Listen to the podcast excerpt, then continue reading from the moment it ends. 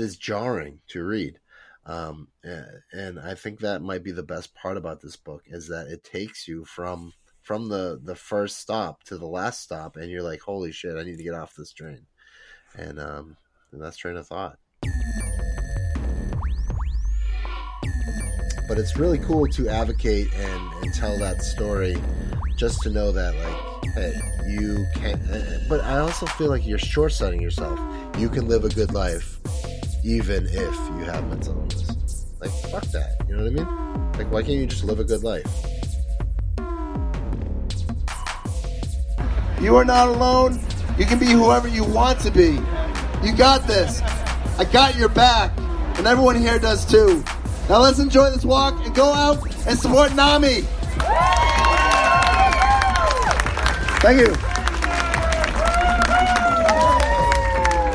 Thank you. Jason, outstanding. This is The Oddball Show, a podcasting collaboration from JP Lime Productions and Oddball Magazine.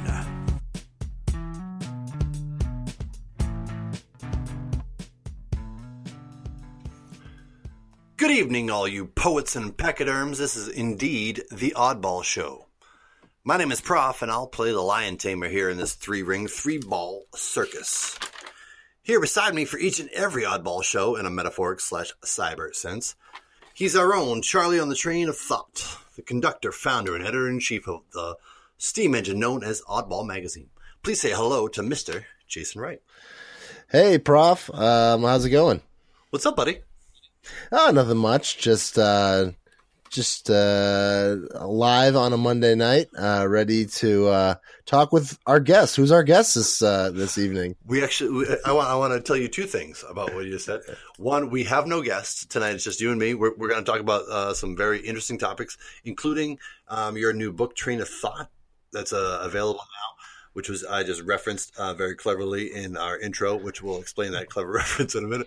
And we'll also talk about your recent talk at the NAMI Walk here in, in Massachusetts, okay. which is pretty interesting. And we're going to talk about um, I'm part of a hip hop duo called Blind Rhino, and we'll talk about our recent release, both. Uh, uh, album and video. So we got we got plenty to talk about just between the two of us. We have no guests tonight, and um, but the other thing to tell you is that it is not Monday.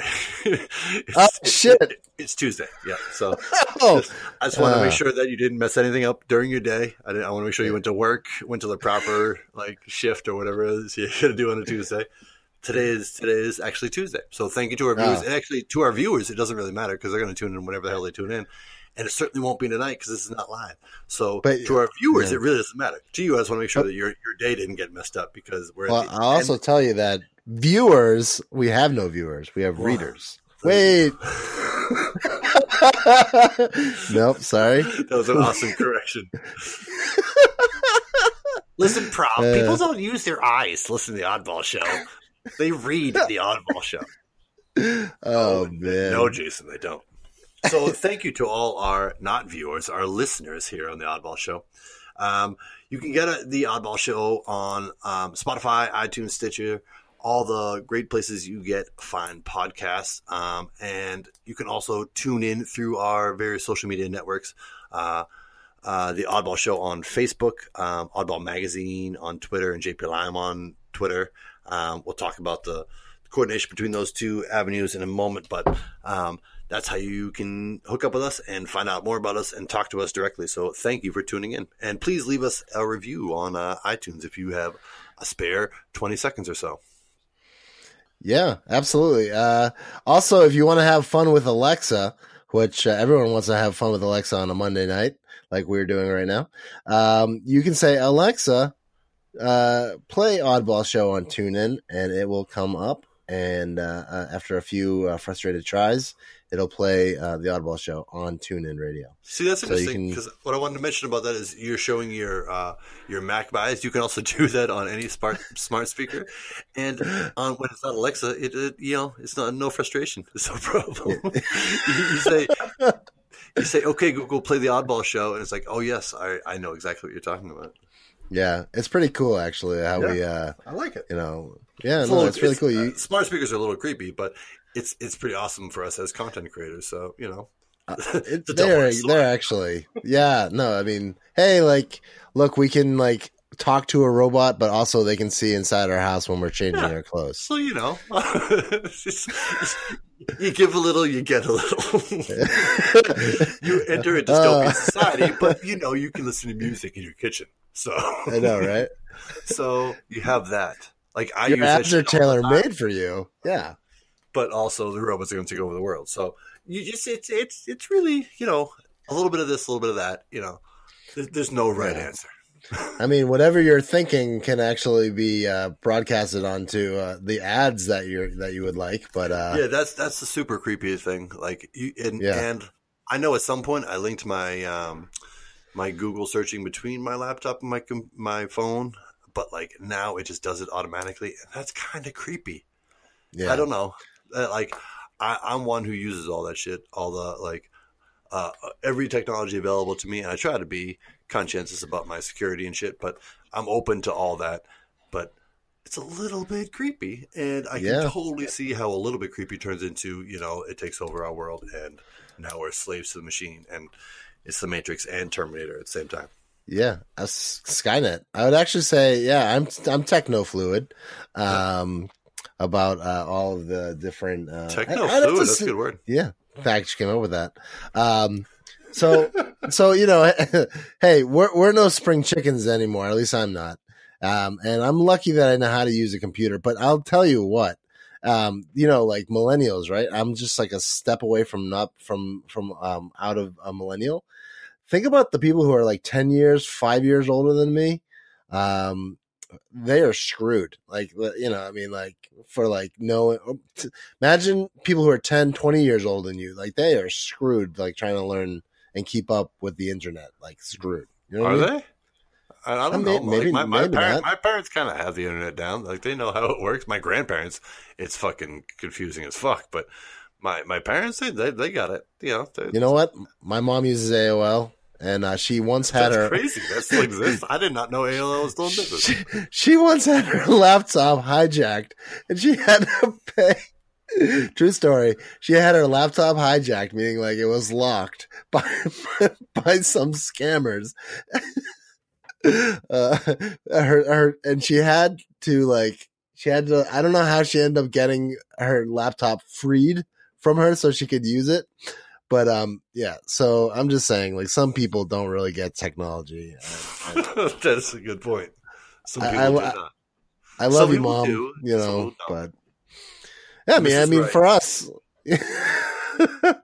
let me. I mean, hey, Prof, how good are you at Snapchat right now? Let me let me I'm tell you. terrible. How's your I- Snapchat game? I want you to know that I have sworn off Snapchat. I, we're not going to get too deep in this because it's, it's kind of No. a sensitive topic for me. But we're, Is we're, this an activation? Am I activating you right now? No, I, I'm not. I'm not. I'm not necessarily triggered by Snapchat. I'm just. Yeah, I'm old person. I feel old when we when we say the word Snapchat. Just- but here, here's why. Here's why specifically. So we're going to talk about in the second segment about um, my uh, my group Blind Rhino, and we just relaunch. We just launched on uh, social media and everything. We, we had a different Nice. name. We relaunched under the new name. We, we actually released our album, released a video. So we'll talk about that in segment two. But uh, you know, I, we I, I led all our social media stuff, and I specifically chose not to do Snapchat. And there was a point that I really wanted to, but it's just I can't. I can't do Snapchat. I can't. I've been trying to, and and here's the other thing about Snapchat is most of the stuff that they like started doing that was really unique at the beginning. Now Instagram kind of co-opted, so the stuff that I could attach to, like all the, the face filters and all that other, you know, other shit, and doing like live videos and your stories and all that. That's now all wrapped into Instagram. So that's all stuff I can get behind, and you can really see it as a marketer and as somebody trying to push anything. Like I can really see the value in Instagram now, where I was pretty bad at Instagram, you know, five years ago. I can uh, I can get it now, and they've added so many tools that make them different. That's and that's always the thing to me about social media is, you know, how is it different and useful? You know, like Twitter is different and useful in a way that like Facebook and Instagram are not. So, uh, you know, I've been able to grasp the usefulness of Instagram recently as we start to launch this new brand, but Snapchat is just one that I can't. I I want to because you know it's hip with the kids, you know. But Mhm, I, mhm. I I, Yep. I'm, I feel like I'm faking it every time I ever try to post a snap fact. Snap, a snap fact. A Snapchat. snap fact. Snap fact. What's the Um, called that we're talking about? I mean, that's, that's doesn't not, to use Snapchat. That's a snap fact. just, um, I couldn't do it. So we, I've sworn that off. So I just read a book from uh, Gary Vaynerchuk, um, uh, and it's called "Crushing It," um, uh, uh, a sequel to his book "Crush It," and I just finished it. And uh, yeah, I need to step my Snapchat game up, uh, my Instagram game up, my Facebook game up, my Musical.ly game up, my WhatsApp app app up, Facebook Live up, and um, uh, WordPress up. So I need a lot of uh, help. Reading Yeah, that book made me realize I was clueless about social media. Um, so I'm working on it. Well, it's easy to be Um, behind. It's easy to like yeah. to, to like be savvy, but still be behind. You know, you got to stay up on it all the time, and it's like it's a And- constantly evolving monster, which is amazing to me. I love the internet. I love it. I love social media. I love everything about it, even though it's uh, invasive and scary, and you know, it is the leader in Skynet. Uh, I love everything about it because it just it, it unleashes a capability, a human capability that we never had before. Like when you can establish a new line of communication between humans that did not previously exist. It's like evolution, which it blows my mind the communication era. So uh, I love everything about the internet and, and social media, but yeah, it's a constantly evolving thing, and you gotta you gotta stay up on it if you're a content creator slash promoter of any kind. Yeah. Yeah. And as me and you both are, you do Blind Rhino, I do Odd and JP Lime Productions, and I do Oddball Magazine. Yeah, we, we really try and, and stay up with the um, the current technologies. But I mean, if I was my Stay up on the mom, kids. Well, yeah, my mom gets her her AOL.com locked out, um, and, and she has to pay a hijacker money. So I, I, I don't know. I'm trying to stay current so that doesn't happen to me. Um, but I have to agree with you, man. Um, it is a fun time to be alive. Um, and I will tell you why. I mean, yeah. So what? The political landscape and uh, the environment and everything is all shambles. so what? The world's burning. yeah. I mean, at cares? least I can, see. talk to someone in China right now I can if I see cat videos for free. anytime I want. That I used can to be expensive. When I was a kid, calling to Indiana was, was would, would have cost like a couple hundred bucks. But Why did you call I- I- Indiana? I, am not Indiana. I, you know, actually, I didn't call Indiana. I called Michigan. I had friends in Michigan. This is, Yeah. about, this is uh, you know a little fact about me. I had friends in Michigan in high school. Snap sh- fact. Shout out to them. Snap fact. Hashtag. How do you do that? Hashtag pound sign. What do you do? pound, pound sign friends from Michigan. So I had I had friends from Michigan. Pound sign friends from Michigan. pound sign friends from Michigan. And I was also kind of like a lonely romantic kid, so I would run up these long distance bills. Uh, we won't we won't really dig into this right now, but it's Yeah. actually a, a great part of my past uh, about my, my, work with youth, youth groups and why I knew these people from Michigan. Anyway, a little, a Oh, little that's long distance bills, and uh, it was like several hundred dollars. Whereas now I could FaceTime with any of them. Uh, is that what the kids say? FaceTime. Uh, I could FaceTime with any of them in a minute, and like, and it would Yeah. cost nothing. So that's, I know, that's pretty amazing. interesting- That's an interesting thing about technology that like literally it would have cost a, a significant amount of money, even like even without inflation, like a significant amount of money in my life right now for me to make the same phone call connection if I if I called for like two hours to somebody on you know in Michigan, which I don't you know I don't talk to them anymore. You know, shout out Yeah. to them. uh, uh, pound sign. Um, I miss Friends you, friends in Michigan. Michigan. hey, prof. I just think it's it's quite. Uh, I was just thinking, like you know, my growing up and uh, thinking like, hey, I play video games. I'm like, that's never gonna make me money. and now, right, you know, right. you know, Now now you, you can can become be a millionaire you're really video good at it. gamer. You could be a professional video gamer and be a millionaire and a celebrity. That to me is like the craziest step in our evolution of the YouTube culture. This is like a whole tangent, but I think that's the craziest thing. Like you could overnight become a millionaire, which you know, good good for you. It's like the the pinnacle of the ultra- entrepreneurial spirit. Also dystopian, and it's like. How is it possible that you got a million dollars for playing a video game? But whatever, man. Yeah. I'm not gonna Yeah. hate, but it's also scary that somehow that's how our we are scaled as a society. Uh, Yeah, and and that's why I think, Prof, that we both have shots, uh, and a lot of people who, um, I mean, everybody has a shot now. Uh, the, the, the, the, the play, if you start playing Super Mario Brothers and get really good at it and film yourself and you have funny content, you could be a millionaire. That is certainly a very um, was it cynical or and or pessimistic view of our talent. like, hey, we have a shot because people can anybody can make it. So you and I, who think that we have something that we've created here that's worthwhile, it does not matter because anybody can make it. But at least we can possibly make it. I mean, who ever thought that like uh, what uh, fidget spinners would be like a billion dollar industry? You can make money doing anything. Was it? Was it? Was it a billion dollar industry? I think you're overstating that fact. We're gonna have to get our fact checker. Can we get um, Lewis in the booth? Lewis, can you can you look over here? Can, thank you, Lewis. Can you write this down? We're doing our fact check later on. Uh, Lewis is gonna fact check. Our, yes, li- uh, I'm Lewis. you're not Lewis. You're Jason. I know. Is, is holding my nose. is fidget spinners a billion dollar industry, Lewis? Write that down. We'll check that later. All right, we're gonna get back to him later on. So pound sign fidget, fidget spinners. spinners. Yep. Yeah. Pound sign. Please That's a snap that fact right there. All That's right, a so snap is- fact. This has been a lengthy opening. We just wanted you to Yeah. get our our listeners, our viewers slash listeners, to get comfortable here with the Oddball And Show And our tonight. readers, yeah. and our and our readers. Which, in fact, we don't have any readers here of the Oddball Show, but we have several. several. We have one or two readers on the Oddball magazine, uh, which is the dopest poetry magazine on the East Coast.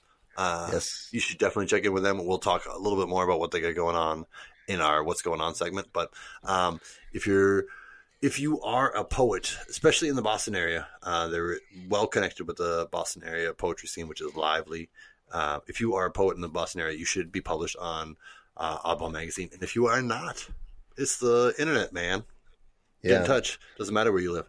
But uh, submissions at oddballmagazine.com. And um, uh, please go and read. They are active, changing all the time. And that's not easy to find in any kind of uh, medium, especially poetry. So, And if you're a listener on the Oddball Show, please let us know that you're listening by leaving us a review. Um, pound sign, um, iTunes. Jason, yeah, yeah, Jason rocks and Prof is cool. Pound sign. He's okay. Um, yeah, that that would be a really cool idea. Um, but also, what I was getting at was if you are a listener of the Oddball Show and you are a poet or an artist, send your work over to Oddball Magazine. Uh, we would love to see it, and in it, uh, put the subject, you know, heard you on the Oddball Show or something like that. That Yeah. that lets us know that you're listening, that you like our content, and um, you know, we'll check out your poetry or your art or your music or, or whatever. We're very open at the Oddball at Oddball Magazine and very nutty at the Oddball Show apparently. Um, so yeah, uh, check us out. Um, and back to the show. all right. Well, let's let's uh let's Rob? dig in real quick with our um we And have two main topics here on the show today. We wanted to talk about your uh, hi buddy. Hi, Don't buddy. worry. Don't worry. All right. Uh, we had two main topics here on the show today. We wanted to talk about uh, the NAMI Walk that Jason did this past week and his book, and then we want to talk about uh, my music release. But so here in the first segment, let's talk a little bit to Jason about um, what he's got going on. So Definitely. uh, the NAMI Walk here in Massachusetts. Um, NAMI is an organization that we um, support heavily here on the Oddball Show. That we talked to several guests who are involved with, and um, we have a lengthy history with. Could you give us a little intro into what NAMI is uh, and how you got involved with this uh, walk? Was it this past Sunday? Yeah, it was. It was actually this Saturday. Yeah, yeah, yeah. Um, so a little bit about uh, NAMI. Uh, NAMI stands for the National Alliance of Mental Illness. Um, I think it's a great organization. Um, it's the first organization that I got involved with that made me feel that I wasn't totally alone in the world, which I think is uh, remarkable that I was able to be a part of NAMI and continue to be a part of NAMI. Um, they are an advocacy, um, awareness, and um, uh, organization that really tries to support people with mental health uh, concerns.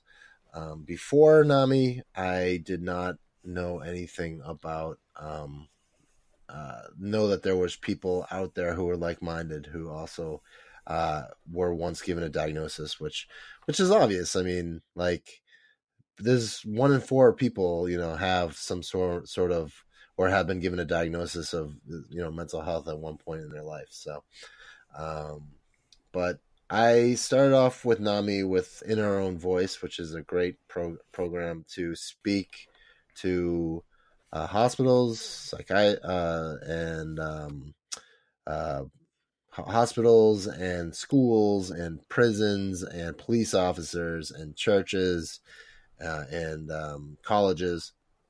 Well, let me just jump in Uh, real quick and, and ask you about that because we've we've actually had um, uh, a guest on here whose name I can't recall, uh, a Yeah. young lady who was also part of In Our Own Voice. Is her name Amanda? Amanda Shea, yeah, Voices of Anxiety, yeah. Okay, and here, uh, here's, a, here's an interesting point, an interesting tangent. I'm pretty sure there are two Amanda Sheas. There's one who's very active in the Boston hip hop community, and for a while after we did that show, I was very confused uh, after I started running into like, you know, online circles that that mentioned Amanda Shea, uh, who I think is awesome and who I'd like to talk to at some point. But Yeah. uh, uh, she is a different person than I'm pretty sure than the Amanda Shea who is also involved with NAMI and in your own voices in our in our own voices. So anyway, that's a tangent. But my question really is, um, so you said that you got involved with NAMI through in our own voices. What is in our own voices specifically, and um, how did this all start for you? That's really my question. That, that's one I've not asked you before, as our uh, as we've talked about it here on the show. Is how did this how did this whole thing start for you, which is apparently a, a very big part of what you do now. Yeah, uh, well, to be honest with you, Prof, I was not an advocate for a long time. I was Uh-huh. very much ashamed of having a diagnosis. I was very much in a big pit of pain. Um, I had a lot of difficulties. I was not taking care of myself. Um, I was struggling trying to find solid work, trying to hide my mental health concerns from people. Um, at work and everything. And uh, always, you know, I was always the person wearing the headphones. If you look at almost every picture of me ever, I have headphones around my neck or on um, on me at some point because that was that's how I escape.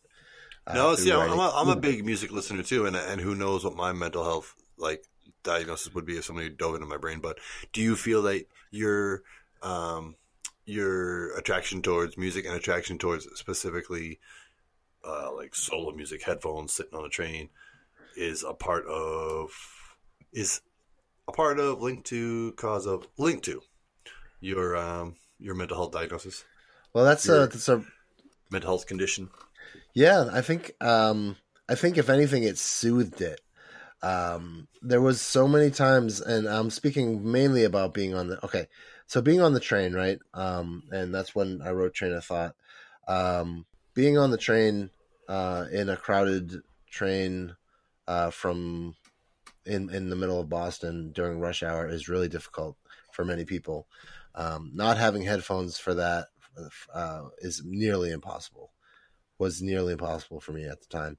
The the most difficult time for me was whenever I had to uh, be on um, a train or s- like some kind of public transportation or somewhere and my headphones died or my iPod died. And why was that so difficult? Because I had to listen to my my thoughts. I had to. Uh, I couldn't distract myself with music. So it's not really You a know. social anxiety. It's it's all you. It's not because suddenly all you saw all these people around you. It was because you were then. It was yourself. It was your thoughts. Yes, yeah. It, it, it- then all of a sudden, the music, the music had a good, good way of just kind of silencing everything. You listen to the lyrics instead of your thoughts, um, and all that kind of stuff. And um, I, a lot of the time, I would listen to instrumentals when I was writing. Um, uh, actually, now I, whenever I listen to an instrumental, I will write to it. Um, but then again, my my mental health is vastly improved over the last few years. When I was um, in 2012, 2013, 2014, my men- my mental health was pretty bad. Um, so flat, fast forward to 2016, um, I have I'm in a hospital and I find out about NAMI. Um, I don't remember how I actually found out about them, but um, I must have done some research or something, or asked the person, the social worker who was discharging me, to um, to look up NAMI for me. So he looked looked it up and gave me a piece of paper um, that had like some of the the stuff on it. Um, and then I ended up finding NAMI in our own voice, and I uh. I I reached out to Eliza Williamson, who um, is one of my saving saving graces, one of the, the best people I've ever met. Um, and I she spoke with me for a little bit, um, and then sooner than later, I was invited to go to a workshop, which I had never been to a workshop before. I don't think. I mean, I'd you know been to college classes and all that kind of stuff, but I'd never been to a workshop to learn how to be able to tell my story. Um, and being a poet and uh, and a writer and an English major, it was actually incredibly easy for me to get it out on paper. Um, well, so that, that's pretty interesting too, because so you had been a writer for a long time before yeah. this point, right? You know, so that's, oh yeah, that's pretty interesting because the the th- one of the th- main themes we keep coming back to, especially when we talk about NAMI and or in our own voices, is the power behind telling your story for folks with a mental health condition. That yeah. both what you're saying, like you're not the only one going through this, and um, there is. I mean, we talked about uh, um, peer support, both with um, in in the uh, medical field, and we've talked yeah. about in many different fields, but like the peer support angle that when you share your story, people that there is there are numerous people who could be connecting with that for the first time and yes. having a, a, moment of realization. So, uh, not just for you as a speaker, but for every listener you talk to, that's a powerful moment. So, uh, you as a writer and, and as somebody who is you know attuned to that already, that must have been pretty a pretty interesting moment.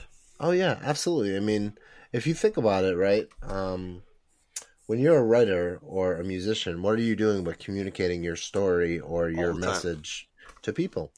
Um, so as a writer, um, you don't necessarily talk about. Um, well, what I'm getting at is is not every. I mean, I know that like a lot of the stuff I talk about is my mental health, but at one at some point, you just have to say, when does mental health not become such a, a for like a a, pro, a prominent part of someone's identity that um you know like when you read a book from someone you're not you're not thinking that that person's okay because they have a like you know they're they're okay for having a mental illness. You, you know what i mean? See that's that's interesting to hear you say because it, like there i guess there it's like a half empty half full kind of way of looking at it but like your everything you do your work your daily work and your artistic work to me seems to touch on your evolution through that uh, yeah personally and then like how you advocate for other people yeah uh, so it's interesting to hear you say that like it's not necessarily about uh or some this, that, that part of it is about separation from it or maybe i'm yeah. hearing you wrong no, you're not. I, I, I think I'm just you as a writer with a mental health thing. I don't want to be just considered uh, a writer with a mental health thing. Um, I'm just a writer, or I'm just a poet, or I'm just an artist, or I'm just a musician. Um, and you don't necessarily. Um, it's nice to be able to be with a with a community of people who have been given a diagnosis at some point, but um, you know, to rely on the idea that um, you know you you just have a mental illness. Um, I, I feel like that's that's just not like conducive to an empowering philosophy of yourself. You know what I mean? I think it's interesting. Um, it's a, certainly an interesting like uh, fine line between like the empowering nature of advocacy and like mm-hmm. talking about it as much as possible in order to you know reach out to others and the other and it not becoming who the only thing you are so I think bingo, very, bingo. It's, very, it's certainly very interesting. Yeah, no, you're exactly 100 percent right. Um, as an advocate and um, someone who does identify with having a mental health diagnosis at some point in my life, um, I find that it's good to know yourself very well. I know myself, I think, very well, um, but I, I, I feel like um, it's also good to uh, be able to look outside a diagnosis and and and not just think that that's all you are just because a doctor called you by diagnosed you bipolar or or whatever thing it was given to you at one point. Um, but it's really cool to advocate and and tell that story just to know that like hey you can eh, eh, but i also feel like you're short-sighting yourself. You can live a good life even if you have mental illness. Like fuck that. You know what i mean? Like why can't you just live a good life? Well you can. The thing to me is is that it's a it's a more informed view like every time we do one uh, a show with a guest who like uh, i don't want to start rattling off names but every Yeah. guest that we've done on a mental health issue comes from a different perspective and every time that they talk Sure. about it i've learned something new like as far as it being a spectrum and it being a thing of like it doesn't have to be the only thing you are but it informs everything you do so why is it a bad thing for that to be Right. part of the conversation you know what Of I mean? course. Like, and removing Yeah. stigma and Yeah. removing language that makes it such a th- this is where people with mental things go is over here in this corner. And maybe we can fix them. Maybe we can give them medicine and they'll like st- that we can get them out of that corner. But it's not really how the whole shit works you know? Mm-hmm. yeah and yeah. the more i the more the the every single guest that we have on this topic uh, i get a wider view of it that like we are it's it really is a spectrum and we're all on it and it really is a matter of like all right assessing and understanding but uh there's nobody that that there's no stigma is is the biggest obstacle i suppose Mm-hmm. Yeah. and like Uh, uh, yeah, and yeah. peer support is the biggest thing and having people who have been through it is the single biggest tool i think from what i've seen peer support seems to be the biggest tool and, and every advocate goes yes peer support yes yes yes more peer support because Mm. it's got to be a thing it's got to be the most powerful thing for somebody with a mental health diagnosis to say yeah, okay you're not just a doctor like telling me what i'm supposed to be you're somebody who's been through something similar and can can actually give me tools of how what i'm supposed to do what what is useful to me to do not what i'm supposed to do. Yeah, hundred percent. Right on the dot there. Um, you know, uh, I, I, I feel like if I was, um, if I was given a peer support specialist 15 years ago, um, maybe I'd be different. But I think having to go through it alone for so long, one, um, it took my weakness and made it a strength, which is cool. Um, and made me much harder um you know to not harder but like you know like stronger uh, as things got um as i became more like uh, knowledgeable about uh, myself and uh what what were my uh, what activated me what caused me to uh get you know uh, you know get riled up what what caused me to be anxious all that kind of stuff. Um, and once I became an advocate um, talking about mental health, um, I felt like that was a catalyst for change for me. Um, and I think one of my, my goals is to keep on breaking down the stigma. And that's why I put out books like this. Um, but at the same point, I don't want to be just like a, a, a, put in a category of someone who is like, you know, a poet with mental illness or an an advocate for people who have mental illness. You know, you know what I'm saying? Like, Yeah, I can Um, certainly understand that. I think it's but- like, like I said. I think it's a very Yeah. fine line between having it be something that you're advocating for and having it be the only thing that people know you for. So like, I don't, I, I don't, I don't know how you navigate that line properly, or like what the right thing to like. Maybe the right thing is to say fuck it, and like people Yeah. can think what they want, or maybe the right thing is to navigate it. I don't, I have no idea. I but you know what is what it's is certainly the most beautiful thing, uh, Prof, about uh, this, and going back to the the walk that happened on Saturday, was there was seven thousand people at that walk who were all either friends, uh, family members, clubhouse members, um, you know, advocates, news personalities, whatever, who uh, media who were there, um, companies, all who were supporting this um, breaking down the stigma, which I, I think is the most uh, beautiful thing of, of all. And for them to let me be on the stage and, and speak and, and try and empower the people who yeah they they have a diagnosis but they think that that's all they are. That's what that's what i was trying to do. That that's so, kind of like my my bread and butter right there. So let's let's actually get into some of the details of that because uh uh so you said 7000 people on yep. on saturday. And what was the theme center whatever of the walk? And part two of that question is why was it a walk? Oh good good good was it was it a, like questions. a pledge, pledged walk, or was it was there a different reason for it to be a walk? So I think one of the reasons why it was a walk was because it was so it was such a community oriented thing that it wasn't like uh, it wasn't like a 5k it wasn't a running thing it wasn't anything it was a solidarity walk to raise awareness for mental health and and you know um, uh, mental wellness and and just kind of living well with. Did uh, people did people pledge or no? Like yeah, did, people like, pledge. Walk for yeah. hunger and whatnot.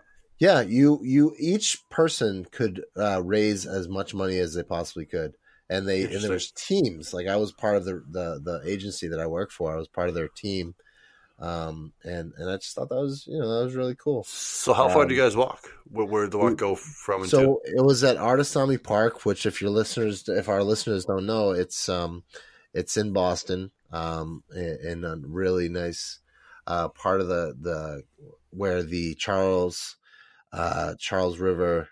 Um, I don't know. You, there's like a bridge that you go over the Charles, uh, and then you um, go down this main road. I think it's Soldiers Field or whatever, and then you go. Basically, it's a three mile circle that goes around Artesani Park in the Charles River. It was really nice. I got some nice pictures of uh, of uh, you know people rowing and things like that, and uh, it was really cool.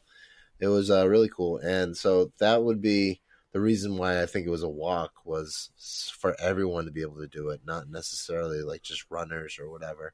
Right on. Um, uh, right, I think. Uh, well, I meant I, my question was even more than why was it not a run? Was why was it a, a motion thing? Which uh, you know, was there a oh a, a money money element behind it? But that's that's it's also pretty cool because you guys apparently had great weather. Is that Oh, beautiful weather. And, and, and, and prof, I think the really cool thing, and I just thought about it, it's a very healthy thing to do. One, yeah, man. For, for, for your mind right. to walk with all these people who are in solidarity and two, for your, for your body. So that was the thing that actually struck me as I was saying that, as I started to say that last thing was uh, you know something about what you just said triggered it that like it's just a healthy thing to get up and, and move and it's a solidarity thing. So like yeah. even if there was no pledge behind it, rather than just gathering in a single place, there's there's uh, power behind that action of just moving in mass and just moving together. Hundred percent, and it's a really beautiful event. Um, I was able to speak on stage. So, what did um, you talk about? Oh man, um, so I spoke up about, um, you know what? I would. I would Did you read to, or no? I read it. I read something that I, I, read on stage. Maybe I will close off the uh, the show with that as my jagged thought because awesome. That's perfect. Uh, it's, it's, kind of a it's kind of a long thing, but um, it was a beautiful moment from for me, and um, uh, like I just felt so grateful to be up on the stage, to be able to you know be supported by NAMI to be supported by my agency, to be supported by my my wife and and my friends. It's really it's very cool. Like the the the the the, the tides are changing on mental health. People care now, and that's yeah. a beautiful thing.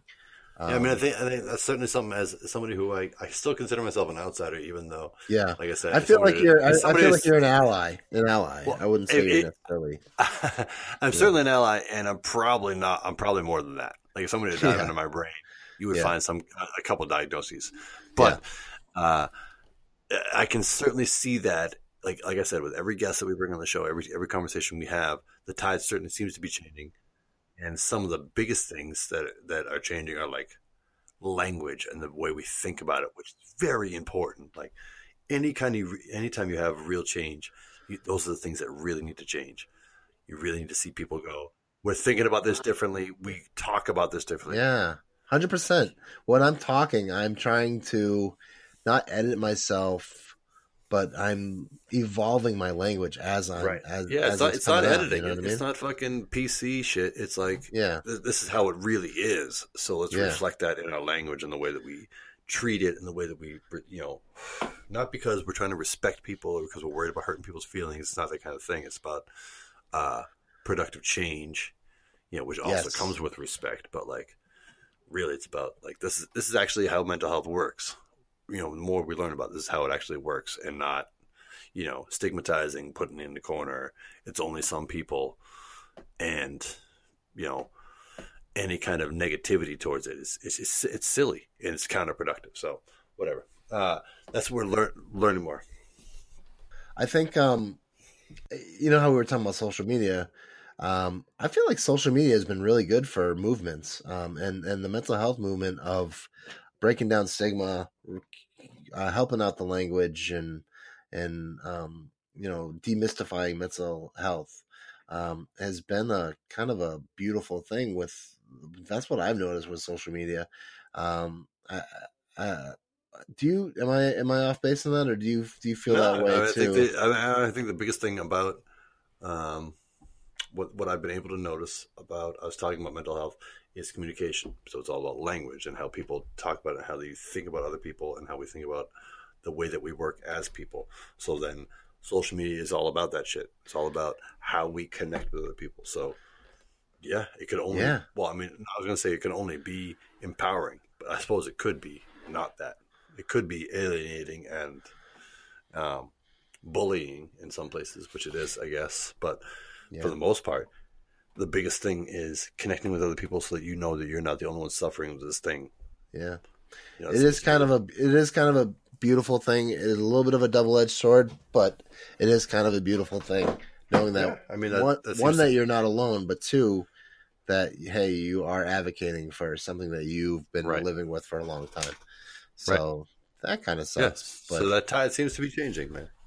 definitely the tide is definitely changing um, and uh, the NAMI walk was uh, like a beautiful event. I spoke um, fox 25 was there um, and i was introduced um, and then afterwards the Mark Ockerbloom from fox 25 said that i did a great job and i and also people in the crowd uh, some people from NAMI and people from my agency and friends and family and people who i didn't know came up to me and said hey great speech and thank you so much. That's exactly what we needed, and and I loved it. So it was awesome. So Good. um, Good job.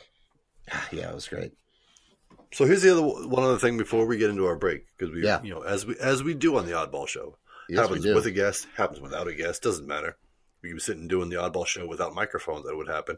We cruise through our hour.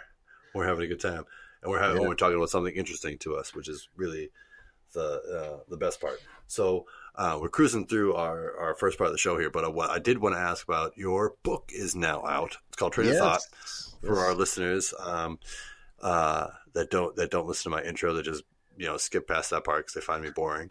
Uh, Jason is the founder and editor in chief of Oddball Magazine, which is uh, a great poetry magazine. Uh, very active, lots of different voices, lots of different interesting columns.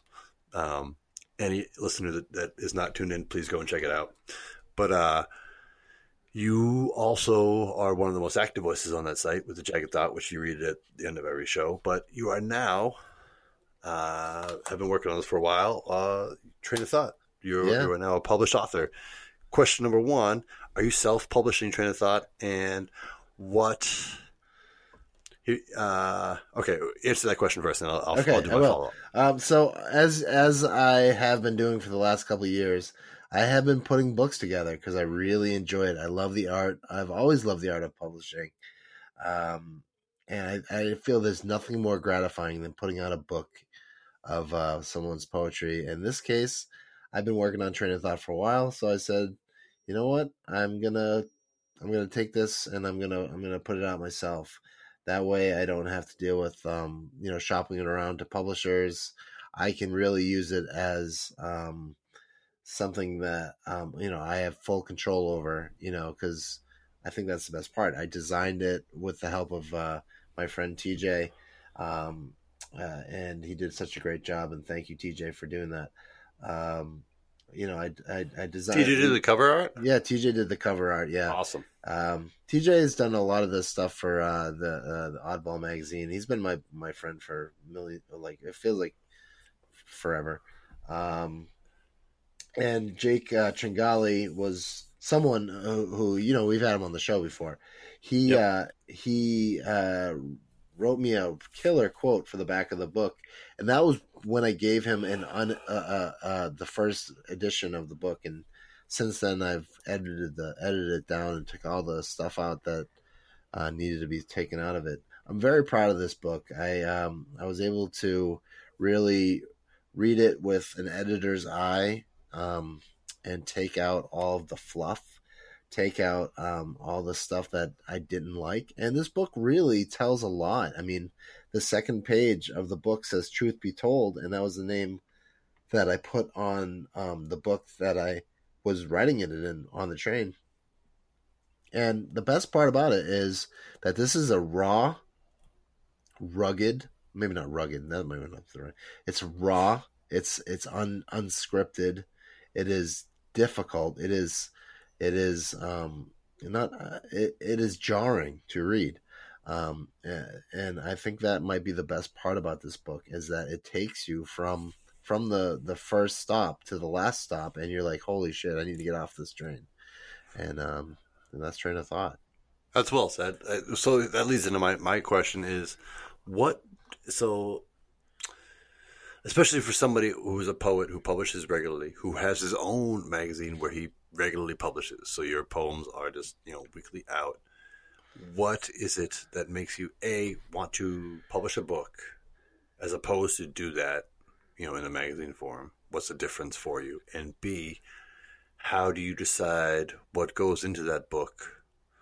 Mm. What's the what's the like what's the test? Mm, what What's what the gets in, editing what- what process? right. yeah, what doesn't what doesn't get in? What makes what? How do you you know? And it's it's kind of a a wide question for anybody who publishes a poetry compendium or any kind of like collection. yeah. I don't really understand the process. I think it's very interesting because it's different than doing like a narrative. Like you're, you you're writing a novel. There's a story. You know, there's a certain amount of like this is how this is how you know when you are done. How do you know when you're done with a poetry collection? Well, Prof, um, the the what what I've noticed about um this book, the reason why it's not on the magazine is because I wrote it down. I wrote it into it was it, this literally came from my notebook. If you were to look at my notebook that I wrote in in 20, 2012 or whenever these books were written, I didn't change a thing. Um, every poem that was written in that book, no matter how bad it was, um, I wanted to show what it's really like for someone who is uh, you know what it was like for me on the train. I wanted to show it what what that was like. Um, so all the poems that are on Oddball magazine on Jagged Thoughts, those come at different times. Um, but every poem I wrote in this book was written one after another from a notebook where I said it would be a cool idea if the last line of the poem was the first line was the title of the next poem and I did that throughout the whole book That's super interesting. as much as possible. I did. You know, there was sometimes awesome. I didn't. Um, yeah, and and there's a lot of stuff that I, I I mean I put myself out there. This is a a, a raw look at at my poetry. Um, I'm not really pulling a lot of punches in this book. You know, So is that, would you say that that's like the theme or the through line is like, uh, I know the, the train theme, and I, as someone who used to ride the train a lot, yeah, and uh, I like I used to ride a lot on the train. It was, used to be, and I don't know what it is about it, whether it's like solitude or the quiet or like the, I don't know. It's like a, it's a concise amount of time. If you're riding from in Boston to anywhere out of Boston, it's like almost an hour. So like you have that amount of time to sit down and do some shit where nobody else is in your space. Uh, I don't know what it is about it, but I used to ride a lot on the train too. But yeah. um, Well- uh, There were times, Prof, when I loved the train. There was times when I loved the train when I had my headphones. When I had my headphones on in a notebook and my phone, my my phone was fully charged and there was not many people on the train. I fucking loved going on the train. It was when my headphones broke. It was when my batteries died. That's when and and and like before I took my met, you know, whatever. That's when it was difficult, you know. But uh-huh. When when everything was running smoothly, you know, it was really a really great great experience for you know some some parts of it, but also you know I was working at a job where I wasn't treated correctly. Um, they didn't um, really support the fact that I had a diagnosis. Once I told my boss that I had a diagnosis, he totally treated me weirdly. Um, and uh, I really had to hide that. So when I would get back from work, from from um, from uh, the break, you know, like the lunch break, I'd put my headphones on, and that wasn't necessarily because I wanted to listen to music. That was necessarily because I couldn't stop.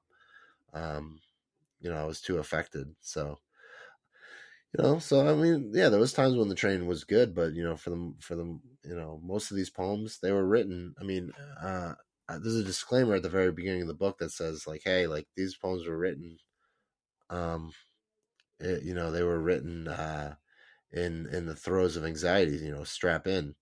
Um, so, you know, I, I mean, it, it's really, um, you know, uh, it was really a great uh, experience to be able to um, to to be able to write it. Uh, so, um, yeah. So I think, uh, Prof, it'd be a good time right now um, for me to break and do uh, what's going on with Oddball Magazine. So uh, I'm gonna try and do that right now. So um, this is what's going on with Oddball Magazine for this week. Um, first off, uh, we today we released the Train of Thought um, uh, book that's available on on Oddball Magazine, um, as well as the column um, Jagged Thoughts. The the poem from Train of Thought was um, called "Same Damn Train Poem," uh, and that was really great. Um, the uh, and something that, that I wrote.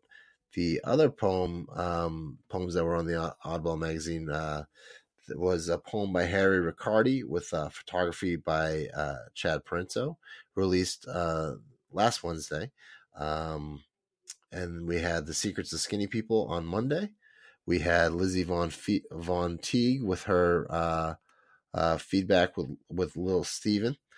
Um, and we had um, Fleming's Bobrin uh, with his uh, epic autism review. Um, and yeah, that's basically what we had uh, going on at Oddball Magazine. Um, and yeah, um, I think it would be a good time to uh, to uh, take a break uh, and um, go, and we'll come back with the second segment. Um, so thank you all for listening to the Oddball Show. Uh, we are a uh, cool um, podcast that you can find on iTunes, TuneIn Radio, Stitcher Radio, um, and uh, all of your podcasting platforms. So um, sit tight, and we'll be back with segment two. Hey there, all you mammals and Martians. This is Prof from The Oddball Show. If you've been tuning into our preposterous podcast and like what you've been hearing, why not pop over to iTunes and leave us a review? iTunes not your thing? Well, then come on over and follow us on Spotify, Stitcher, Google Play Music, and Buzzsprout. Learn more about who we are at oddballmagazine.com and jplimeproductions.com. Link up with us on Twitter, Facebook, and Instagram. Send us a tasteful yet inspiring postcard, or just give us a holler in your nearest CB radio, good buddy. On behalf of Jason Wright and myself, thanks for listening to The Oddball Show, and stay tuned.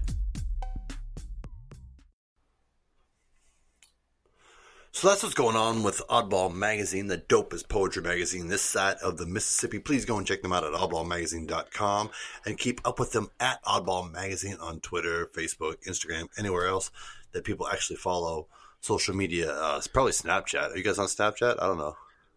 Um, uh, that's Probably snap not, fact hashtag pound sign snap, Snap- fact. pound, pound sign snap fact. We are not on Snapchat. yeah, yeah. Pound sign snap fact. So that's a lot going on in Oddball. Magazine. Uh, Yeah, as happens absolutely. here at the Oddball Show, um, when we're we're having a good time, we're having a good conversation, we end up running right through the hour. So um, we're going to come back on a separate show, a separate guestless show, and talk a little bit about Blind Rhino, my music um, uh, project going on with D Plus, uh, the alt rock hip hop duo. You can find us at Blind Rhino Music on Twitter, Instagram, and Facebook, uh, as well as YouTube and SoundCloud because we just released our video for uh, Circular Logic. Um, so you can find that on Circular YouTube. Logic. Circular. Logic. It's a pretty interesting video I put together. I won't, you know, no no sp- no spoilers, no spoilers. uh, no spoilers, Um, but uh, we'll, we'll I'll, I'll, it's a pretty interesting video, uh, unique, odd, whatever you want to say. Um, but go check that out, and we'll talk more in a later show about about that project as a whole and, and what's coming next from us as a duo and what we're trying to add to our particular brand of hip hop. But uh, no problem being pushed out by some good conversation about um, about mental health here on both on the Oddball Show at large and uh, in conjunction with the with the NAMI Walk, as well as your. Um, it's, it's important to let our viewers know about your new book, Train of Thought. So uh, go definitely go check that out, buy that, order it, download it, print it, give it to your friends. Uh, Train of Thought, you can find that at oddballmagazine.com, one of the uh, independent publishing productions from from Oddball Magazine. I hopefully there'll be uh, more of those because that's a Yeah, great enterprise. yeah. Keep publishing alive. Yeah, I keep on. I keep on thinking that I'm just going to keep on going with this. I think. Uh, I think. Oddball um, I. I. Yep, Oddball Publishing. I think I'm gonna uh, put out um, Stone Soup's anthology next. Um, Stone Soup is Chad Parenzo's baby uh, that he's been nursing for so long and keeping going. Um, uh, And an important part of the Boston poetry scene for sure. Hundred percent. And one of the best things about uh, uh, Pro, uh, Chad is his dedication to the Boston poetry scene, and I think it'd be a cool idea um, down the road if we put a little poetry anthology together of all the That's Stone cool. Soup like poets. Yeah. So uh, that's the next that's the next uh, publishing venture for for me. But yeah, right now we're I'm gonna be running with the train of thought for a little while. Um, and yeah, I don't know. I'm yeah, really we'll- excited we'll, about this We'll, we'll push it at JP Lime and then and, uh, we'll share it over on our various social media networks. So, uh, train of thought. Awesome. Uh, uh, po- what's it called? Uh, Poems from the Red Line, which Homes from the Red Line. anyone who's ever sat in the Red Line and is a writer knows that that is certainly the time to write. So, Poems from the Red Line, it, it'll connect with you. Yeah, Uh, I think if anything, it will connect with Boston T goers. Yeah. also, sure. there's a lot of there's a lot of uh, I don't know a lot of music references in the book, which I think uh, always lends um, uh, some style to uh, what I'm doing. And the cool thing about it is, like, you can tell that I was listening to this when I wrote this, and listening to this when I wrote this. So um, there's a Yeah. lot of references. So Right I don't know. Very proud of this book, Prof. Um, I worked hard on it. I'm gonna push it as much as I can. Um, and that being said, you'll probably be seeing um, more of me um, in the uh, Boston poetry scene awesome. um, at at some more uh, book events. And Dope, so, man. Push it, Yeah, push it. man, I'm And psyched. We'll be there Thank to you. support. dude, you're the best. We'll, we'll, I'll, do, I'll do a live podcast. You, you you can perform, and I'll just do a live solo podcast that comments on it quietly, like a golf tournament from the side. and, now he steps up to- approaches the mic. oh man, I th- I think he's picking the three pager. The three page. The three page. That's It'll do, man. funny. It'll be great. It'll be the Starbucks. It'll be awesome. We'll charge tickets. Anyway, um, so that's train of thought. Uh, poems from the Red Line. Please go and check it out. Buy it. Support local artists always. Uh, that is in addition to our um, strong advocacy for mental health, mental health awareness, mental health removing the stigma, changing the language, all of that. Our other strong advocacy is for local artists. So please go and support your local artists. They need it. They they deserve it. God damn it. uh, The lo- so go- local artists, local hip hop artists, local poets, local of any musicians. kind, man. They're going out and they are entertaining and providing art and culture and real life stuff for you in front of you. So go and support them, please, and buy this book. yeah. Anyway, And you know what, Um, Prof? Since it's since the internet is the internet is local, so we is, we so like basically, you know, you're a poet, an artist, a musician. uh, a hip hop artist, we support you. You know, uh, you know whether you're easier. You know, Yeah. you can be right in their community at home, in your in your den. You can be part of somebody's community. Does anybody have It's den? awesome. Is it is that only a, a '90s thing? Do you have Uh, anybody have a den in their house? I feel like I, I feel like yes, I feel like a den would be something that you would have uh, leather bound books and would smell of rich mahogany. Like what? What is a den? Is that where you kick off your shoes when you first enter the the It's house? like a, it's like a library, but for people who don't have a full mansion. yeah, It- It's where it's, it's where you go and read, but you don't. You wear a smoking jacket, but you don't. it's the nook. You drink scotch, I guess. That's what you do in a den. Those who haven't Smoking. tuned into the Ron Burgundy podcast, we're not we're not actually sponsors or anything, but like you really should because it's really great. yeah, uh, and and and Ron Burgundy is one of the best uh, journalists of his time. I did about a thousand of them. I don't know if you heard me counting, but I did about a thousand. It's boring, but it's my life. So, Oh, um, thanks for tuning in. This has been the Oddball Show. This is what we do. Uh, this has been a, a guest list cast, as we call them. We'll, we do them periodically just to check in with the um, very active artistic enterprises that are both Oddball Magazine and JP Lime Productions. Under JP Lime Productions falls this new music duo called Blind Rhino. So we'll be telling you more about them in upcoming casts. Um, and then there are all other kinds of artistic enterprises that we're connected to that we like to support and push, and that's how things happen. So um, we're very glad to to push anybody that wants to come on the show. Come and talk about what you, what you're doing, what you're working on.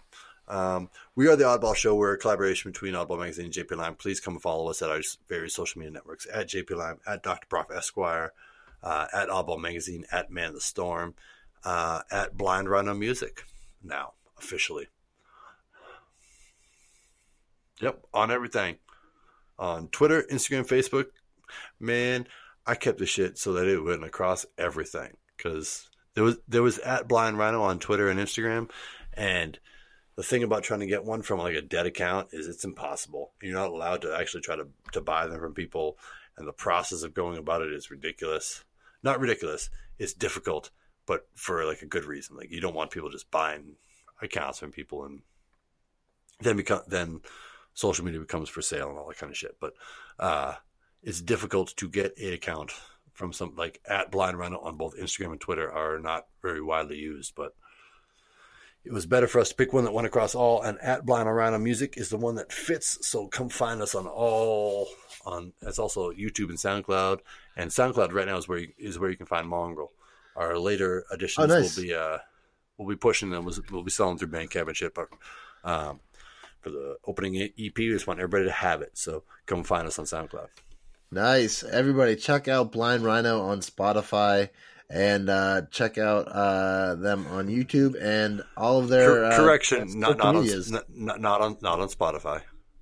You did say we- Spotify. No, I said SoundCloud. Spotify is it, we are not on Spotify. Oh, I thought you said Spotify. Just I just want all our listeners to be well informed. You will not find us on Spotify. You may search anybody. There's probably a good band called Blind Rhino, maybe I don't know from the '80s or something. Uh, you may you Keep might looking. find somebody. Keep looking. Yeah. You might find like a playlist on Spotify called Blind Rhino, which is cool because it means somebody Yeah. has some good taste. I support that Yeah. individual, but you won't Yes. find us yet. Soon you will find us on Spotify. Hold on. Right, right now you can find us on SoundCloud and SoundCloud and YouTube, uh, Facebook, Instagram, and Twitter. Nice, Prof. Now let me tell you. Let me let me ask you. What kind of music is Blind, Blind Rhino? Well, we like to call it um, a combination between hip hop and alt rock. So Nice. my my buddy D Plus plays bass guitar. That's his like mainstay. Um, but he has diverse influences. So he like uh, when he plays some of his solo stuff, it kind of airs towards like a, a, a Beck kind of sound, like very deeply produced and lots of layers and like uh, a unique viewpoint. Um, and some of that bleeds into what he does as production. So that's him on beats, and then some of the background vocals he's been doing now, and then me on on lyrics. So it's a it's a duo, and uh, it's it's a it's a lot of fun for me as an artist, and it's very different from what I've done before. But we like to call it some kind of combination between hip hop and rock, and he likes to think more alt rock. So '90s rock. Uh, I don't know.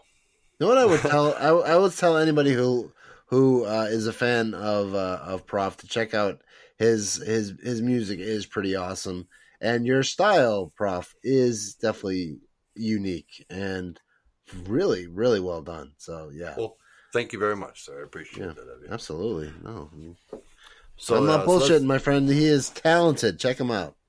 So that's Blind Rhino. We'll be talking about more about them in, in upcoming shows. But this has been the Oddball Show. Uh, thank you very much for tuning in. Please give us a review on iTunes, whether you like us or don't like us, whether you hate us or love us, whether you are kind of ambivalent and you're just like, hey, I listened to them. I don't have an opinion. I'm going to write that down. That's Yeah. still an opinion. so we'll take it. Um, uh, please come follow us. Please come be part of what we do. Uh, art is all about community. So um, thanks very much for supporting. And we're going to close out the show with uh, Jason's talk from his uh, NAMI walk this past Saturday. Um, uh, thanks for tuning in. I, I'm Prof. Has been the Oddball Show. And I'm Jason. And uh, if, if you uh, stay tuned, you're going to hear. Um, let me just set up for you. We will um a live recording of the NAMI Walk from um, 2019's NAMI Walk, Massachusetts, at Artesani Park in West uh, in in uh, Boston, Mass. So um, check that out. Uh, we'll be back in a few weeks. Uh, don't miss us too much. Find us on iTunes um, and Stitcher Radio, and um, find us all on Facebook and everything. So we'll we'll uh, we'll see you soon, and uh, enjoy the uh, live uh, speech that is gonna happen now. He's a certified peer specialist. He's also the editor and the founder of Oddball Magazine, where his poetry column, Jagged Thoughts, can be found every Tuesday. He also hosts the Oddball Show. It's a podcast and an active mental health advocate. He's also a great public speaker and a proud member of NAMI Mass. He also speaks in our own voice presenter as well. So please give a big warm welcome to Jason Wright. Thank you so much. How's everybody doing? Okay, guys, this poem is called A Poem to Remember While Walking. Every time I get on stage, I think of how lucky I am to be able to do this. Not this speaking thing. No, I wouldn't give up speaking out for the world. But no, I am grateful that I am still breathing. Grateful that I made it through. For those of you who identify with having a diagnosis, and for your friends and family, how did you make it through? Have you made it through? Do you have the support you need to put your best foot forward, moving towards something that makes your life mean something? If not, how do you get there? Let me tell you how I got where I am from the psych ward to the podium, where I was before and where I am and where I would like to go. Believe me, it's not easy, never has been and never will. Life is a rocky road, but you, you are resilient. Impart that word into your dialect. Resilience, perseverance, steadfastness, stoic. Put those words into your conversations when you are talking with yourself. I don't need to know your disorder, your diagnosis, your illness, your condition. Maybe someone does, and yes, you should know your disorder, your diagnosis, everything about you that makes you you. But let me tell you one thing that diagnosis of depression or ADHD, schizophrenia, OCD, PTSD, BPD, or schizoaffective, you're whatever. Whatever it is that a doctor told you you were, behind that there is a fighter. Behind that is courage. Behind that is strength. Those three words can get you far courage, strength, inspiration, aspiration for more, tenacity to make your goals reality, empathy, whatever it is that makes your mood so dazzlingly low or super high. Empathy, how you identify. I say hold on to who you are. Don't let someone discount your experience. If you heard voices, then that is your reality. And I believe you because I heard voices too. The last time was the night of my nephew's funeral. Trauma will find its way to you. And when it comes, stare it in the eye and face it, because you got this. So, a little about me. Besides being a poet and a podcaster, I am a certified peer specialist for Riverside Community Care. An absolutely wonderful agency. If you don't know what a certified peer specialist is, what that means is that you and I have lived experience. And as a peer specialist, I try to empower people to think beyond the diagnosis. But not every day is puppies and roses. I tell people that sometimes mental illness is just that an illness. Sometimes it's strong, sometimes it's my weakness. One of the best things about being a peer is being able to be a change agent. Being a change agent is amazing. Being able to literally change the landscape when the landscape needs pavement, but with every building you need a good foundation. And I think it's when you decide to be more than just a patient. But I have support. I have Lisa. I have my family. I have my friends. I have a clubhouse. And I have peers. I have advocates. I have people like Eliza who believed in me. I have Chad, who is a poet and my associate editor. I have Prof, who I podcast with. I have the people I'm talking to and you who are listening to this. One thing I know in life is that I can't do it alone. But for many years I did. Until I found this community. Until I became a poet. But before that, there was poetry and Oddball Magazine, which I still carry with me proudly. And thank you, Chad, again for what we have done. Thank you, Rob, for Nevertown, the fourth issue. And sorry, my friend, that we had issues, but I'm so grateful for you. But as I got strong, as I found my community, as I started writing those poems, as I started writing songs, I suffered for a long time, but I don't suffer anymore. Or at least right now I don't. I rise above the pain. I try to. I know half the things in my brain are real, and to the other thoughts, I despise you. You try to kill me on a daily basis. So many different two faced faces. You try to get inside my head and say I'm worthless, that the bottom is going to fall out from under me. My thoughts tell me that my purpose is clouded, making a mess of me. A little imp of the mind getting by barely. Sometimes I have to look what I've done, look at the music I've made, man the storm, look at the poetry community created, and to that, I've done a lot, and there's still so much to do. And to that, I say no. There's still a lot we, the mental health community, have to do and continue to keep doing. I'm not being fake. This is not lip service. Empower each other. Treat each other like sisters and brothers. Mental illness is too difficult to go through this alone.